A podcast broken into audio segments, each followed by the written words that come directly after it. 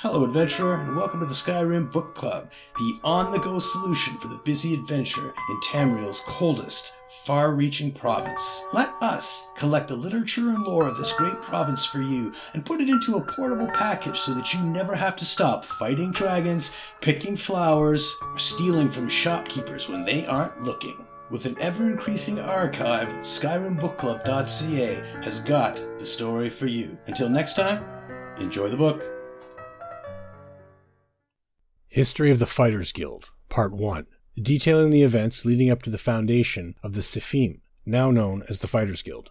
In the 283rd year of the Second Era, potentate Versidue-Shaie was faced with a disintegrating empire. The vassal kingdoms throughout Tamriel had reached a new height of rebellion, openly challenging his rule. They refused his taxes and led sorties against the imperial garrisons throughout the land. At the destruction of his fortress in Dawnstar, he gathered the imperial council in what would be called the Council of Bardmont, after the town south of Dawnstar where they met. There the potentate declared Catholic and universal martial law. The princes of Tamriel would dissolve their armies or face his wrath. The next 37 years were perhaps the bloodiest in the violent history of Tamriel.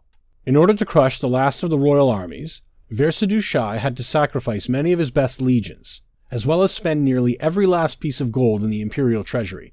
But he accomplished the unthinkable. For the first time in history, there was but one army in the land, and it was his own.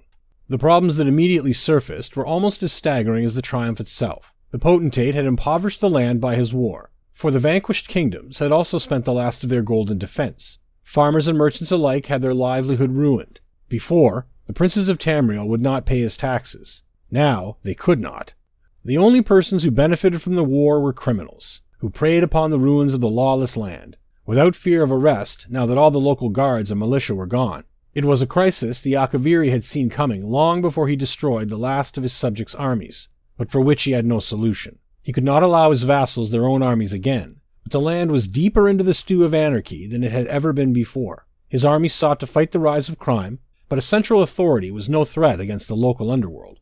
In the dawn of the year 320, a kinsman of Versidue-Shaie, Daenerys Ves, the Iron, presented himself with a host of companions before the potentate. It was he who suggested an order of mercantile warriors for hire, who could be hired by nobility in lieu of a standing army. The employment would be temporary, and a percentage of their fees would go to the potentate's government, thus putting salve on two of Versidue-Shaie's greatest pains. Though it was then called the Syffim, after the Saeski word for soldier, the organization that was to be known as the Fighters Guild had been born.